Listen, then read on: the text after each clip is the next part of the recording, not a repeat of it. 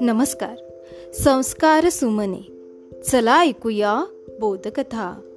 या उपक्रमामध्ये मी विद्या गवई नरवाडे आपणा सर्वांचे पुन्हा एकदा हार्दिक स्वागत करते.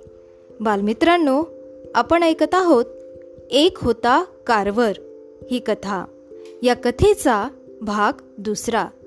चला तर मग ऐकूया. डायमंड ग्रो मेरीच्या किंकाळ्यांनी दसकून उठलं होतं. मेरीला वाचवण्यासाठी मोझेस बाबांनी बंदूक सरसावून मेरीच्या खोपट्याकडे धाव घेतली होती पण उशीर झाला होता. दूरवर जाणारा घोड्यांच्या टापांचा आवाज ऐकत ते हताश होऊन नुसतेच उभे राहिले. सुसानबाई घराबाहेर आल्या. मेरीच्या खोपटापाशी जाण्याचं त्यांच्यात त्राण नव्हता. मोझेस बाबांचा आधार घेऊन त्या कशाबशा खोपटाकडे गेल्या. मेरीच्या मोठ्या मुलीला या धाडीत जिव्हारी मार बसला होता. ती शेवटचे आचके देत होती. मधला मुलगा जिम अजूनही थरथर कापत अंधाऱ्या कोपऱ्यात लपून होता. धाकटा दोन महिन्यांचा पोर आणि मेरी यांना पळवून नेण्यात आलं होतं. त्या रात्री त्या खेड्यातले बरेच निग्रो गुलाम पळवले गेले. कारवर शेतकऱ्याने गावकऱ्यांच्या मदतीने मेरीची व तिच्या बाळाची सुटका करण्याचा प्रयत्न केला. त्यासाठी त्याने आपल्या शेताचा तुकडा देऊ केला. उमदा घोडा देऊ केला.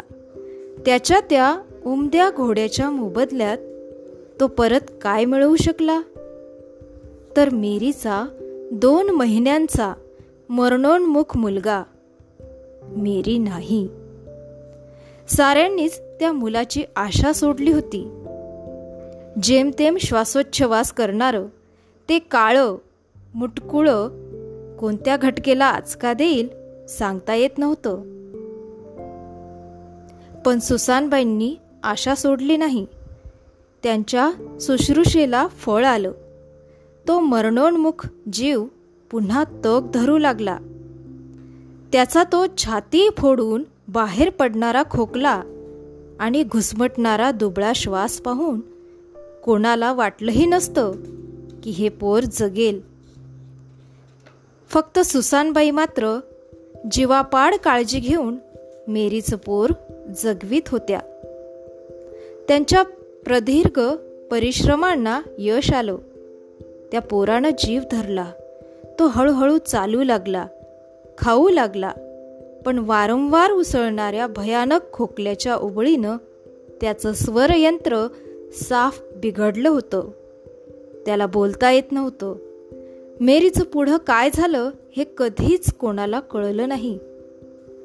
त्या उत्तम उमद्या घोड्याच्या बदल्यात परत मिळवलेला मेरीचा दमेकरी दुबळा मुकापोर मात्र कारवरच्या घरात वाढत होता. त्याच प्रसंगाची मोझेस बाबांना आठवण झाली. सुसानबाईंच्या त्या शुश्रूषेत देखभालीत त्यांचाही वाटा होता.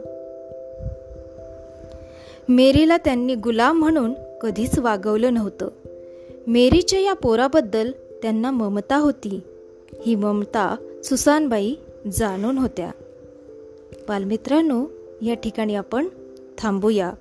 उद्या पुन्हा भेटू कथेच्या पुढील भागामध्ये. तोपर्यंत घरी रहा सुरक्षित रहा आणि मास्क वापरा. माझा मास्क माझी जबाबदारी. धन्यवाद.